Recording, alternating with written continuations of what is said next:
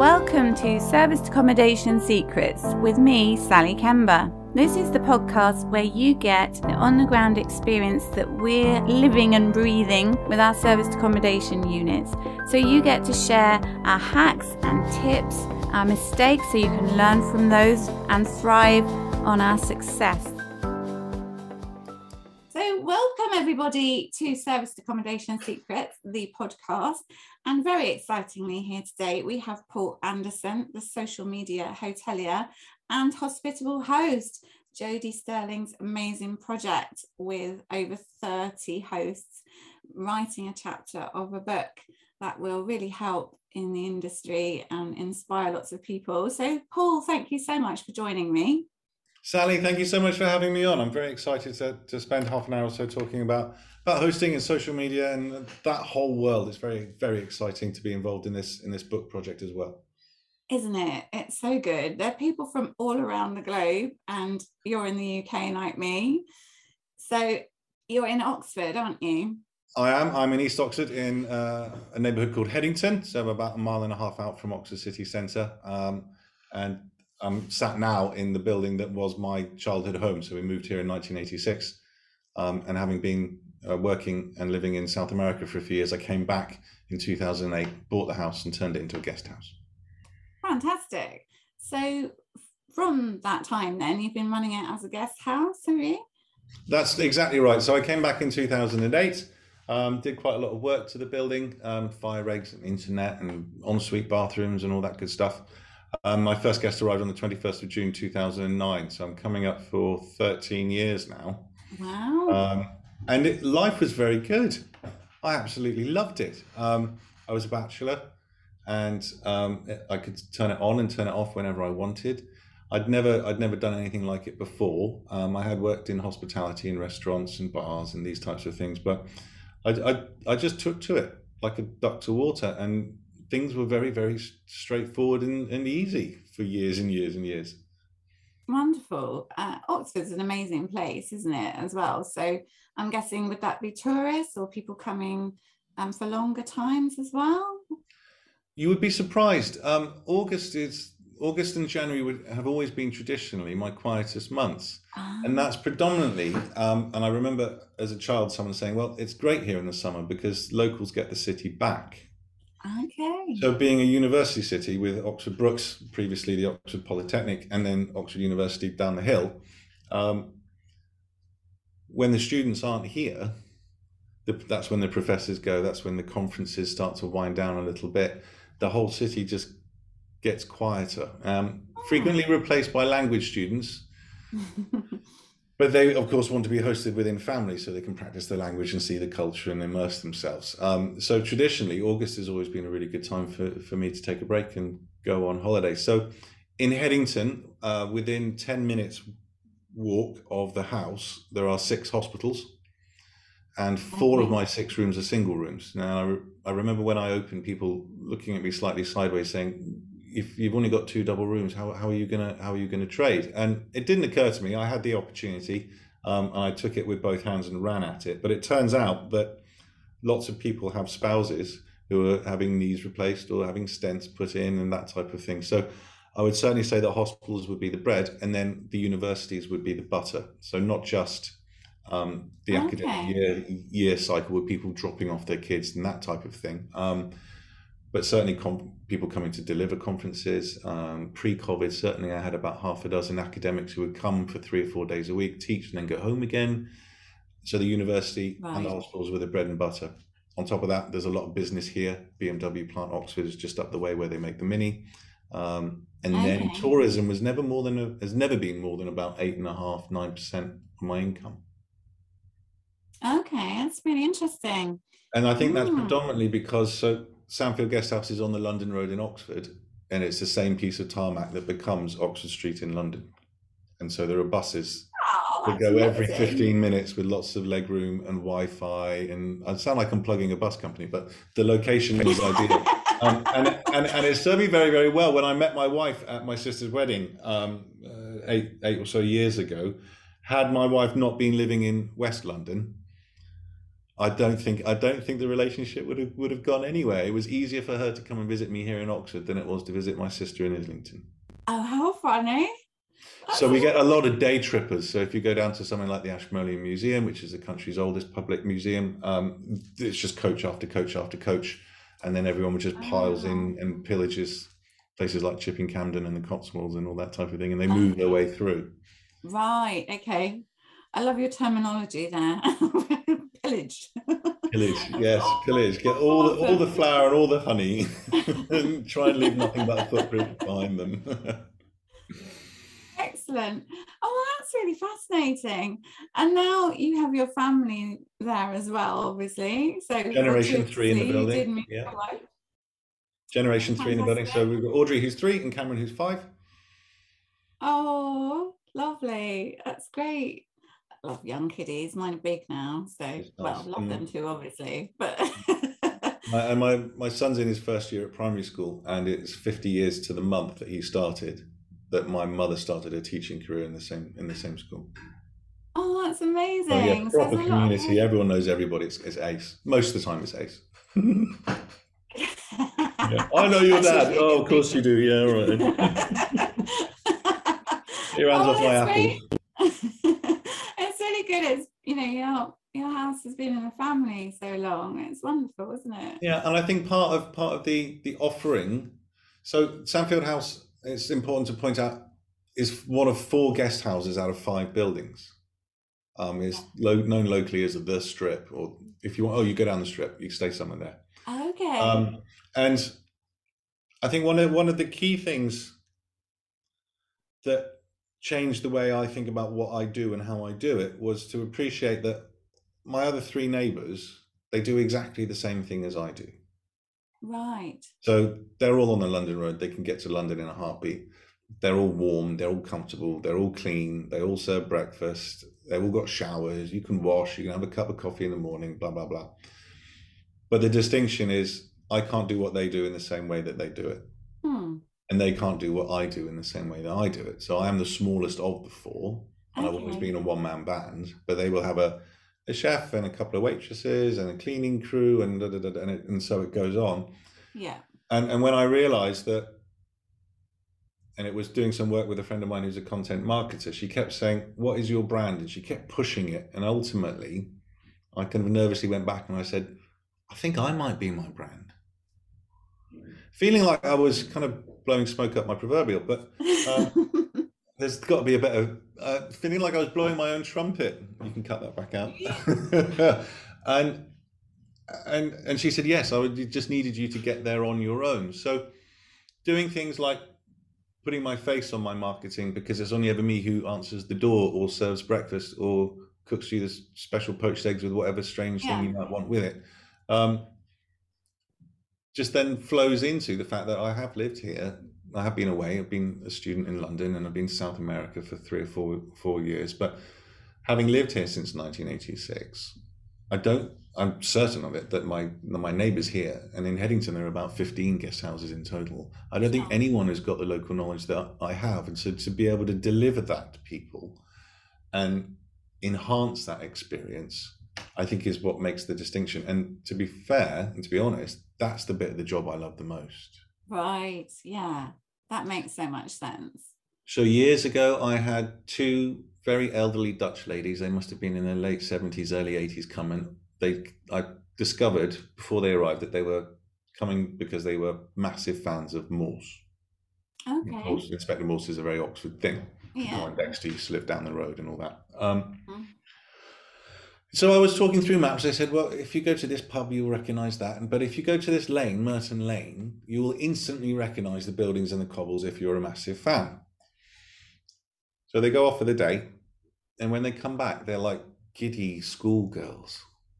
They're just kind of trembling with excitement. I was like, did you, did you have a good day? He said, yeah, yeah, we went down that lane and, and they were filming Lewis. I said, "Oh, you got to see them filming?" And they said, "Yes." And they asked us to be extras. And it's that type of that type of um, response or that type of, of of I can't think of the right of the right word for it, but that that for me, even thinking about it now, I'm just wearing a massive grin because I can picture yeah. their faces. Um, and they sent me uh, a copy of the episode that they were in, and they told me when when when when I would see them, and they were in for about four seconds. Oh. But it absolutely made their trip, and I think being able to do that, I'm sure they're not alive anymore. In fact, I'm fairly certain, but they would have told that story for years and years. Oh, when we went to Oxford, we were in it, and we've got a copy of it. That that type of memory to last through, to be able to give that to people yeah. And it's no, it's it's no skin off my nose. It doesn't cost me anything. It's no, it's no trouble. But to be able to give people that type of experience is incredibly rewarding. It's amazing, isn't it? I mean, I guess if we go anywhere, if, somebody takes the time to just give you one nugget of local information that turns out to make your stay, it's just brilliant, isn't it? I love that. So they were so excited, I'm sure. That's they were trembling. famous. Like they were Beatles fans in the United States when they played. They were just like screaming almost inside, but they were just a bit older and reserved, you know. Yeah, 15 seconds of fame. I love it. That's great. Oh, and I think uh, there's so much to be said for that, isn't there? The local knowledge and the familiar face as well, because although you're saying you're worried about you being your brand, people love to know. They love a bit of certainty and security, don't they? They don't want some sort of faceless um, team of people. They have no idea who they are. It's Absolutely. And when I started doing this, I was in my, my mid early 30s. And I, I distinctly remember opening the door and people being quite surprised that someone of that age was running a guest house. It yeah. tends to be people who are more my age now and a, a little bit older. and I found that once I started putting myself out there as my brand, I wasn't nervous about doing that. I just didn't. I just thought it was a bit arrogant or a bit cocky of me, but it's not. No. Um, as soon as I did that, that that type of response when I opened the door, oh, you must be Paul. Yeah, was a much was a much easier way to welcome people into what's been my family home for thirty five years. Yeah. Then, oh, you're a bit younger than I thought. You didn't sound that young on the telephone. oh, what? and I, I, think that that that ties into um, very very keenly that certainly running a guest house and short short term rentals. If if if a business is um, at the end of things where people are going to a code box and getting their key and you're not meeting and greeting people, but hmm. certainly when it comes to hosting hosting, I don't okay. think I don't think there's there's any other livelihood that is as social. I don't think you could hope to engage in anything that's more social. Mm-hmm. Social work, perhaps, but that's very different. Um, so it, it is it is a very very social enterprise, and being an extrovert, I need that external input, that stimulus. Yeah, um, and I, I, absolutely love it. Awesome. I've loved it. Fantastic. And so for the last couple of years, things have been a bit strange, obviously, globally. So, um, how did um, things affect you during the pandemic here in the UK? Massive, uh, massively, massively. Um, I was very fortunate in that I had the corporate corporate director, director of corporate affairs for the Oxford NHS Trust, stay with me um, from oh. about the October. He was a long term guest, and one of the senior people at the Jenner Institute. So about 800 yards away is where they designed the Oxford, the Oxford AstraZeneca vaccine. Oh, amazing! Um, I know now subsequently his nose was a bit put out of joint when he wasn't on the New Year's honours list, so that gives you an idea about how, how senior he was. um, um, but certainly in the run up to Christmas and just after Christmas, um, I was party to, and they, they involved me in a lot of the conversations. Um, don't want to swear on a on a podcast, but the, the general message was was Paul. People really don't know how much bleep is going to hit the fan. It's is going to be enormous, and yeah and then offered advice as to as to how I might start setting myself up. So even uh, by the mid end of February, I'd switched off breakfast. I'd gone room only. Yeah. Um, I had about 20 litres of gel already. So when everyone was running around, I was thinking, well, maybe I could sell some of this because yeah, yeah, going to need the money, you know. Side um, hustle. Um, and then, and then the online travel agents told everyone uh, on March 23rd, 24th, when the lockdown was was kind of formally hit uh, hit the United Kingdom or England, certainly, um, that they could have their money back on non-refundable deposits. And yeah. uh, and uh, so the first the first response was where am i going to find this money that i've already spent? Because you you run on a cash flow and that type of thing. And you know that some people are going to cancel. And but it was it was that was terrifying. Yeah. terrifying to have the tap turned off and then having to put water or put money back into the system. Um, Yeah. And that that that was my first dawning in that I need to be building my own house on my own land, and I can't necessarily I can't really have a secure business moving forwards. Just from a business perspective, Yeah. when something like that can just side blind you and just you know put you from the black into the red, basically. Yeah. Yeah. Um, and then very quickly, I I found there there were a lot of people in a similar situation. I don't know why, but a lot of the people I was speaking to were in Cumbria.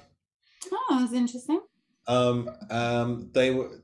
It, it seems to me that certainly up in Cumbria, um, is people will often have a very successful career, and then they'll have children, and they'll have a nice big house with a view, and then the kids will leave, and then they'll think, oh, let's turn it into a B and B.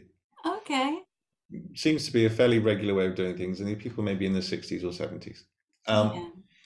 and it's it's very easy now just to put up a few pictures and a few words, stick it on Booking.com or Expedia or Airbnb, and chances are you will start selling rooms. Unless you Yeah. do something wrong, you will start selling rooms. And I think people then just rely on that. And They don't think, oh, I could do my own marketing, oh, I could do book direct, or I could push this, that, and the other, because everything is ticking along nicely. If it's not broken, then you wouldn't fix it. Yeah. So when that rug was pulled out, Mm. and people were having to give money back hand over fist Yeah. thousands and thousands of pounds um, it, it put some businesses that i know to the wall they were like forget this we're going to stop we're going to have to sell um, That's terrible, isn't it? i very quickly started um, lobbying politicians and campaigning so the original grants were put out were given to businesses that had business rates Yeah. now, I found myself in a position where Oxford City Council had said, no, you're not significant, you're not substantial enough to pay business rates, so you're council tax.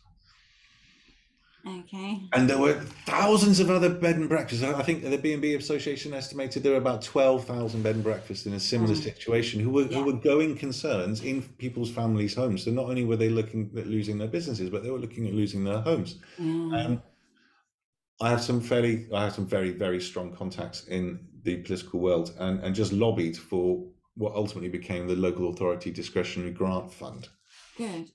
and did a lot of um, education work. So I put my ex lawyer's hat on and discovered that if there was a manifest error on the listings, you could have them backdated. Okay. So it took about eight months, but in the end, I, I got a grant, and I got my I got overpaid council tax for eleven years back, and there were a lot of other people doing that.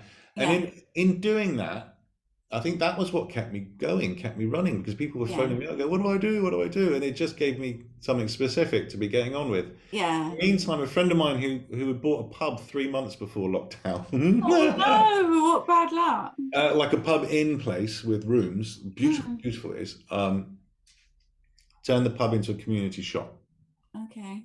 So, given that there were all these hospitals, and I was the only person still trading, the last man standing in Headington, I knew that I, I could I could help um, accommodate doctors, nurses, porters. Yeah. Um, would you believe even on the list were elite athletes and their support teams? sure. Whoever's uh, allowed people to coming for funerals Yeah. and all that. So I was what I- what I did was I just put myself in front of the NHS. I said, "I've got a car park. If you want to use it, help yourself." Yeah. and just kept asking them what what can we do to help you out Yeah. uh, and the resounding thing that came back was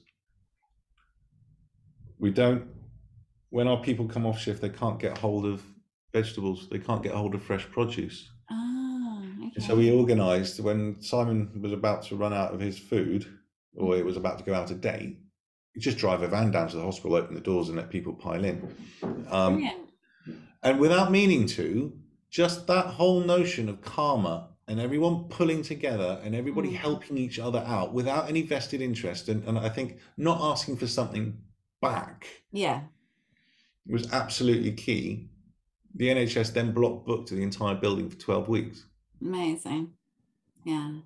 because they had tried to get people in, but because it's such a large organisation, and I, I, know this from my experience with the Royal Air Force Reserves, is that it can take a long time to get something to happen. Sure. So we would have circumstances where there'd be an outbreak on a ward, the nurses or the porters couldn't go home because someone in their family was shielding, yeah. and so they wanted to parachute people in. Yeah. But it would take three or four days, working days, for that sign off to happen. Right. So they block book the entire building, and I just get phone calls at ten o'clock at night. Someone will be there in half an hour. Okay, right. Do they want right. coffee? What do they want? And they were just dropping people in and pulling them out. Um, That's perfect for them then, because they had the prediction they had somewhere to stay that they knew was trusted and good. So and they knew awesome. they, they could get five people in at the drop of a hat. So we had a little spreadsheet so they knew what was available and what wasn't, so they could respond very, very, very quickly. Um, and that that's what saved our bacon. That happened three days after we had the estate uh, the estate agents in to value the property because we thought oh. we might have to sell it. Oh, bless you. Well, well done, and it shows helping people and just offering you you know anything you can do yeah you just have to hustle you have to hustle as well yeah. um, my, my dad always used to say to me if, if opportunity isn't knocking you you have to go and build doors yeah. And so the so the flip side of that hustle was going down, dare I say it, to local places like Travelodge. There are other available accommodations, like Premier and da da da. But going mm-hmm. in at night time um, and and taking taking note of the phone numbers on the side of the contractors' vans, and then yeah. phoning companies and saying, "I know you're working around the corner. Why are you staying down there? You can stay yeah. here." And just yeah. just getting at it and getting on it. Yeah. And a lot of the people I spoke to trying to help them. Certainly, one of my neighbors, I remember saying to me, I don't know why you're doing all of this. I don't know why you're running around doing all this because no one's going to stay. No one's coming. There's a lockdown. That's so negative, isn't it? so negative. Um, and then I forget what happens. Um, but they asked me if I could if I could accommodate someone. Oh, that that's it. We, there was a brief respite. Yeah. And they'd furloughed and laid off staff and all that type of type of thing. And they had they had one of their regular guests said, "Could you look after her for five days, please?" Right. And I said, "No, I can't." And they said, "Why?" I said, "Well, I'm fully booked for the next eight weeks." And they were just you could just hear the phone drop at the other end. They were just they were closed, presumably. Because they'd been closed all that yeah. Because they hadn't yeah. gone out. They did have staff to look after, but they hadn't gone out hunting for it. They were just no. waiting for booking.com to go, oh, you can sell rooms again. Yeah. And when Booking.com and Airbnb were actually shut, um, it's kind of awkward, isn't it? Mm. So, well, I think that's amazing. We stayed open too, and it, it was amazing to be able to help people and everyone pulling together. And it really showed how hosts can really serve the community, I think. So Absolutely right. that's Absolutely. fantastic. Amazing story. Thanks for that, Paul. It's, it's really, really fantastic that you know you're able to do all that. I'm starting to think I should have put that in my chapter for, for, the, for the book. I didn't. I, didn't I was wondering if you had actually. I had a fairly fairly limited word count, so yeah, there were some things that had to, well, make, sure, had to go onto I'm, the floor. Yeah, I'm sure your chapter's amazing, but you know we've got the podcast, so it's all good. And really thinking about um, building your house on somebody else's land, as you were saying with Booking.com, all the OTAs, um, you've really developed a lot of um, services for people with Instagram, haven't you? And um, it's I've done one of your campaigns, which was really informative. I had no idea about most of what I learned in that week. So thank you for that. You're very, very welcome. so would you like to share a bit about that and how that started? Yeah, so what I realized during lockdown, because it did afford an opportunity for me to step back and, and assess, in fact, it forced me to do that. Um, it dawned on me that with the with the advent and the rise of review websites like TripAdvisor and the online travel agents, that rather than when I started, I used to make trifold brochures and I go pounding the pavement and work hard, advertise, advertise some more, and then make sure you've advertised properly and just do it again. Yeah. That that just tailed off. And, it, and it dawned on me, I'm not putting myself out there. It's it's networking and contacts, but I'm not putting myself out there. Um, and so I did a quick Google search for free marketing or free advertising agencies. And lo and behold, YouTube, Instagram, Facebook, WhatsApp, the email marketing all cropped up. Um, and I did one of Mark Simpson's and Boostly's boot camps with Facebook. Now, I'm not a massive fan of Facebook, but I saw enormous results very, right. very quickly. Awesome. so I had a Facebook page and it had been stagnant, but once I started doing something with it in a meaningful way, it, it took off. So I thought, right, what am I going to do next? I thought, Twitter. Don't know anything about Twitter. I'll get a Twitter account. Right.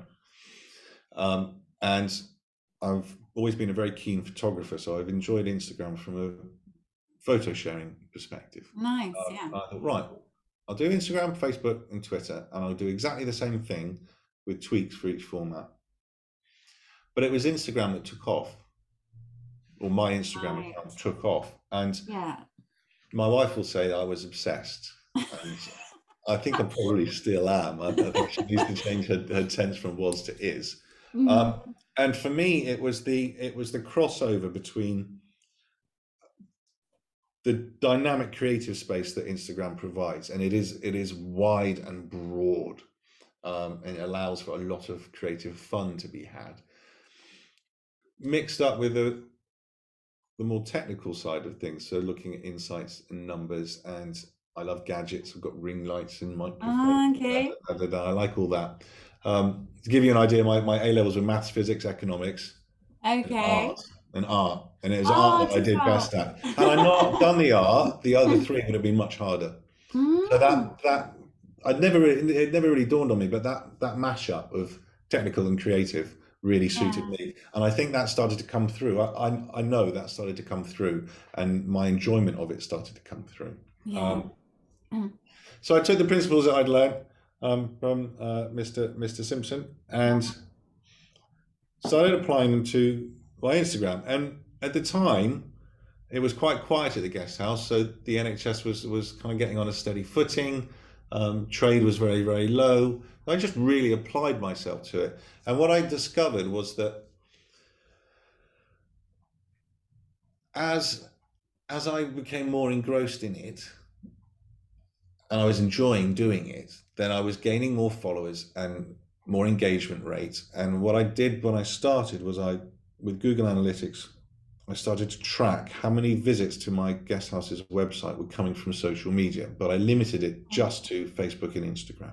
Okay. And all of my creation was focused on Instagram, and then I was literally just repeating what I'd done into Facebook. Right. I started at about four and a half percent it's now about 48% at the last look. That's amazing. And I know that that's predominantly through Instagram. Yeah. yeah. Um, and I then spotted that of my six, seven hundred followers, a good half of them were other guest houses and glamp sites and short term rental businesses. And I thought, oh, people are having a little look at what I'm doing, and and I'm quite happy for it. Kind of beg, borrow, steal. And, you know, if it works for me, why wouldn't it work for someone else? You tweak it, you know. Yeah. And then people started asking questions. How did you do this? Why did you do that? and that's unusual. And why do you always wear a silly orange hat and that type of thing? Um, um, and I started to think, well, you know, maybe maybe the, there is there's something in this. So the, the guest house isn't uh, wasn't making enough money to pay the bills at the time. Um, so we were drawing down on savings and leaning on grants and all that. Yeah. Um, and then full circle, Mark Simpson asked me to put together um, a short series of videos for him, and I was happy to do that. Um, and they're sat in his Boostly Academy vault, and I know people are enjoying them. Um, they're all about guest avatars and speaking singularly to your ideal guest rather than to your target market. Hmm. And then a lady called Jenny Boyles um, invited me um, to put a presentation for her um, direct booking success summit at the back end of last year, and I thought, you know what? If other people are making money out of me, maybe maybe I ought to be making a little bit of money out of myself. um, and so that was pretty much my my imposter syndrome gone at that point. Aww. And I thought, right, so what do I need? So I set myself up with a website, still a bit clunky.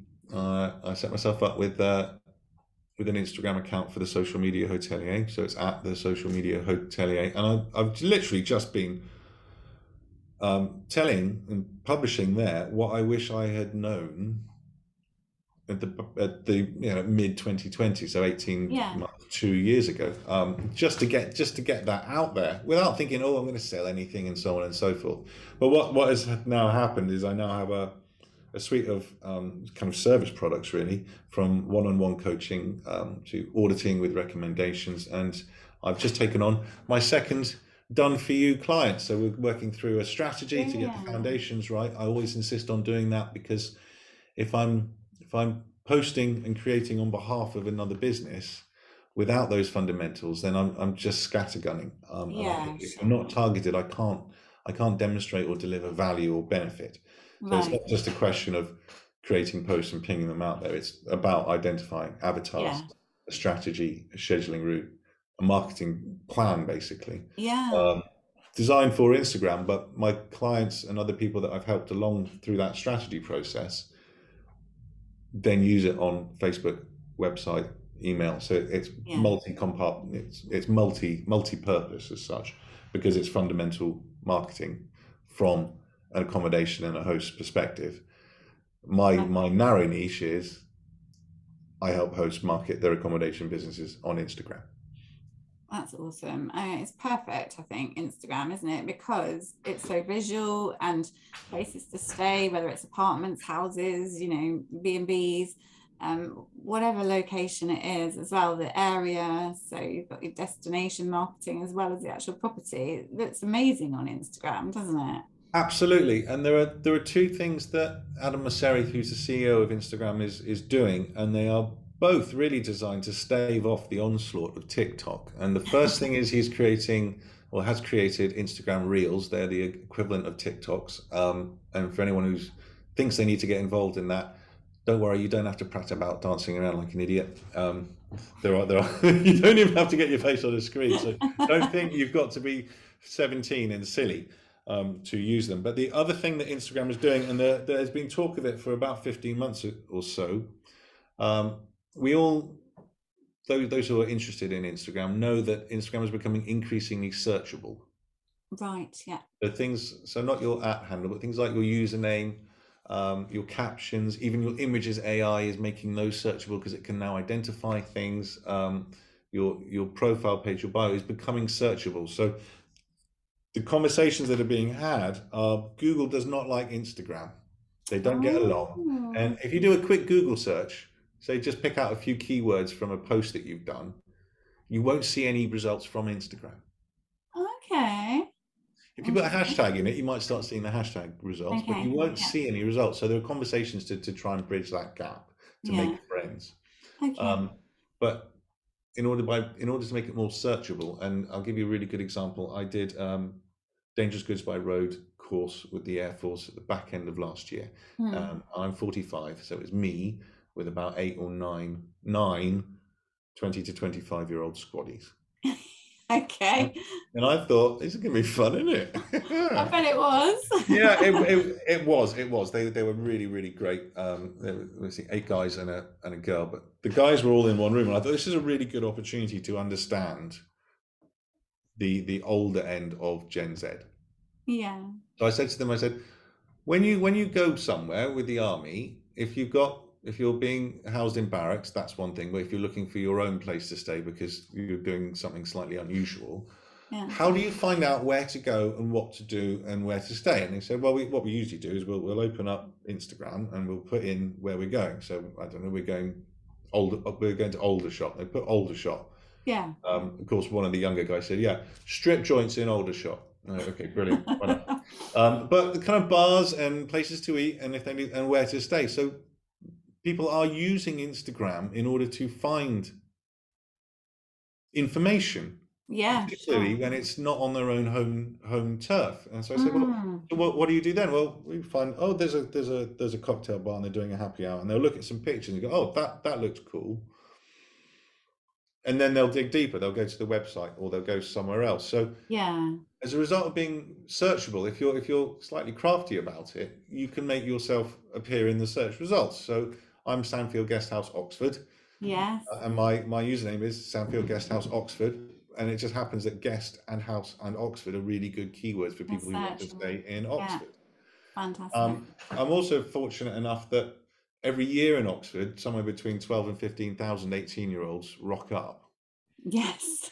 Now, they, they've all got digs, but what I've noticed, increasingly so, and it, it's, it's, it's almost becoming frequent, is that even though my guest avatar, so my ideal customer, my ideal guest, doesn't use Instagram, Hmm. they are saying to me, I only checked your website out because my daughter spotted you on Instagram. Sure. So they're finding it for their parents and relatives. That's fantastic, isn't it? Absolutely. And the the upper age, depending on, on where you get your stats from, of Gen Z is is between 25 and 26 years old. Right. So I've definitely got a sense of wanderlust, having been cooped up for a couple of years. have disposable income. yeah. Have have parents for Mum's Day, Dad Day, Yeah. get-togethers because no one has for a long a long time. And um, it was only a week or so ago I read this amazing stat. It blew my mind. It's of the order of about forty-two percent of the world's consumer market is Gen Z. Wow. And, And when you- you think only- it through, it's actually fairly fairly obvious why. If you think of the Yeah. demographic triangle, they Yeah. are just above that bottom level. Yeah. So they, they are influencing the marketing and the change and the consumer habits because they they are it. yes. It's fascinating, isn't it? Getting to them, one will future proof. Yeah. Secondly, if they think it's nice for themselves, that's great, and they've got the disposable income. But even Yeah. if they're not your avatar, their parents probably are, Yeah. or their uncles, or their, and it becomes a yeah, word yeah. of mouth thing. Wonderful. And yeah, and as they get older, they won't stop using Instagram, will they? They'll keep using it and it'll develop and everything. So- Although my my godson, who's seventeen, said to me, "Instagram, what?" because he's he's he's just moved on. He's he's he's beyond it now. He's, he's Right. fucking whatever new platform is going to be next. So there, okay. there is a window, um, but I, th- I think there's a good 15, 20 years in that window. Yeah, fantastic. So I think you've shared loads of things already that will be really beneficial to hosts. And um, so I do thoroughly recommend that new hosts, existing hosts, look you up because I think it's so valuable for those direct bookings coming in and being searchable. I think that's fantastic, Paul. Thank you. You're very very welcome. It's been I haven't really thought of it in those terms. It's just been nice to nice nice to talk shop because everyone in my house thinks I'm bonkers. you might be, but you know, that's not a bad thing, is it? no, no, I don't like being the same as everybody else. That's certainly for sure. Oh, and um, with the book, did you get involved in Hospitable Hosts through Mark, or did Jodie approach you, or how did that happen? Um, Jodie. It was through Jodie. Um, she. Okay. I think. I think as as, as my my profile had, had, had risen, I, I think she just set set her mind on just not badgering me, but she was, Paul, are you sure? Are you sure?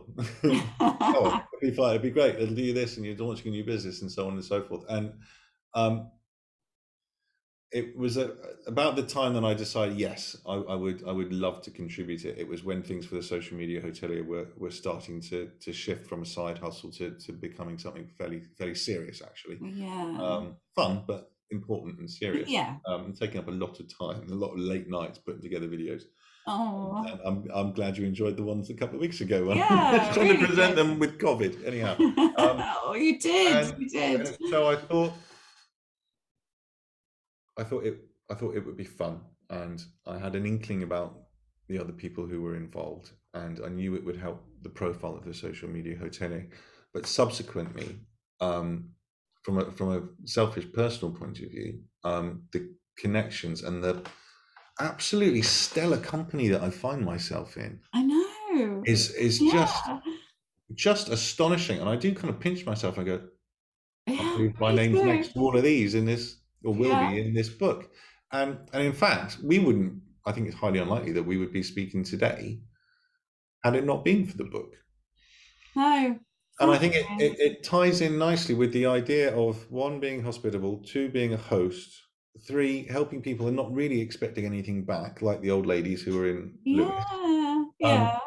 Oh, they they had already booked, they'd already paid, and just that that networking and that community and that collective, that collaborative um, ethos and direction is is is something that I absolutely love. And it, I think if you can get on that wave,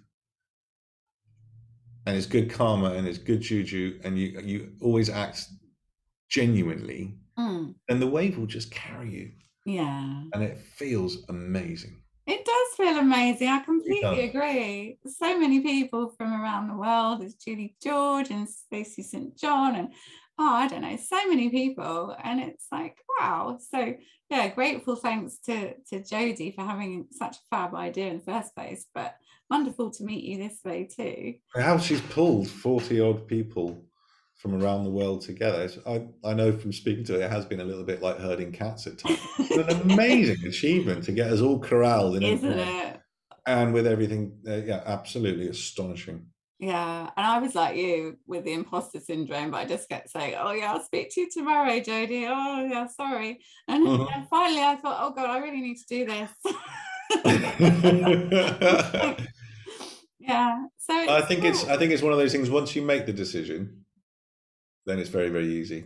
You yeah. just you just run with it, don't you? Yeah, it seems obvious, mm. and I think it would be really inspiring for everybody who gets the book and reads it. And so many different perspectives and so many stories, and, and yeah. people do fall into um, running a B&B or a short-term rental, often by accident. Yes. Um, and just the different perspectives on it and the different journeys to get there. Um, I haven't read anyone else, one else's, but I know Mark Simpson very well. I know Liam Carolan very well. I, know Stacey St John very well, and just knowing what their backstories are yeah. and how they got to to where they are in the world of accommodation business. Um, yeah. yeah, there are so many so many lessons that I've learned just by watching these people over the last two or three years. But to have that condensed into one one tone, awesome, amazing, awesome result. Amazing. So I've got one final question for you, Paul. So for anyone who's looking to be a host maybe whether it's a b&b or service accommodation short-term rentals of any kind have you got any advice for them? Yes, I have some very, very practical advice. Um, so I love hosting people here at Sandfield Guest House. Um, however, I know that some a lot of people have a very romantic idea of what that is and what that means. So my advice to anyone who's thinking about making a major, what would be a major capital investment in a massive house with huge overheads or um, bunches of cottages and short-term rentals, or, or, or even one for that matter. Yeah. If you're in a regular job, in a corporate job, get yourself ten days holiday. Having spoken to someone who already does what you're thinking about doing, mm. and then go and volunteer for them. So if you want, if you want to run a, a B&B or a guest house, go to a big hotel and ask I'm quite happy to work for free and do three days front of house, three days back of house, three days kitchen and restaurant, and three days housekeeping. Then see how you feel. I love that. That's such a good idea.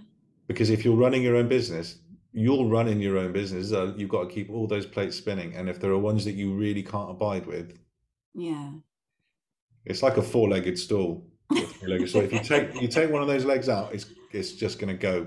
Sure. So that's my bet my best advice and i've given it to friends four four couples that i'm friends with they three of them took my advice one of them now runs their own guest house the others were just like no way the stuff oh, we saw that people were leaving in rooms or people are so rude when you're giving them or they were just oh, yeah. we thought it was going to be you know sheep and chickens and, and lovely, lovely people coming and enjoying scones and stuff on the lawn no no oh. um, so yeah my, my best advice is go and go and get some experience of it. Go and see what it's really, really like first before you yeah. go spending all that money and then going,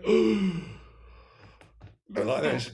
Maybe, maybe I didn't mean to do that. Mm-hmm. I think as well, um, sometimes there are parts of it that people like more than others. So, um, like setting yeah. up an interior design. So I guess that would help you discover which parts you like the most as well, wouldn't it?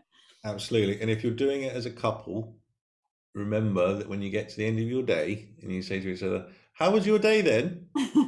you effing know how my day was. because you're, you are you are in the same building, you're in the same space, you're working, you're living, you're breathing. You, there is so you need to be able to manage separation time and yeah be very be very very aware of how claustrophobic it can be and you need to have valves yeah manage that Mine is the Air Force. and just go oh, away. Yes. Brilliant. yeah, we didn't even get to that. I could talk to you for hours, Paul, but thank you. Yeah, so that's much. very nice of you to say. Thank you. Oh no, it's really interesting. Your your um, RAF reservist work sounds really interesting too. So, um, but anyway, it's brilliant to hear your stories, hear about how you're um, the Instagram expert and social media hotelier. Um, I think parting advice for our audience listening today, Service Accommodation Secrets podcast audience, is look up Paul Paul Anderson, social media hotelier, to help you with your marketing so that you can get direct bookings if you're already a host and, and search them up for lots of um, Instagram inspiration. Um, but thank you so much, Paul, and wonderful to have you here today. Sally, it's been an absolute delight. Um, if people want to get in touch, they can find me at the Social Media Hotelier on Facebook, on Instagram. Um, just drop me a direct message. I'm constantly, I get, I, I, I have a coach who's telling me, stop giving people free stuff. I just love helping people out. So any questions, there's no such thing as a stupid question. Just ask it. I'm always happy to help. It's all about service, is it not? Absolutely, for sure. I love that. Thank you so much again. Pleasure. Thank you, Sally. Sharing the secrets of success.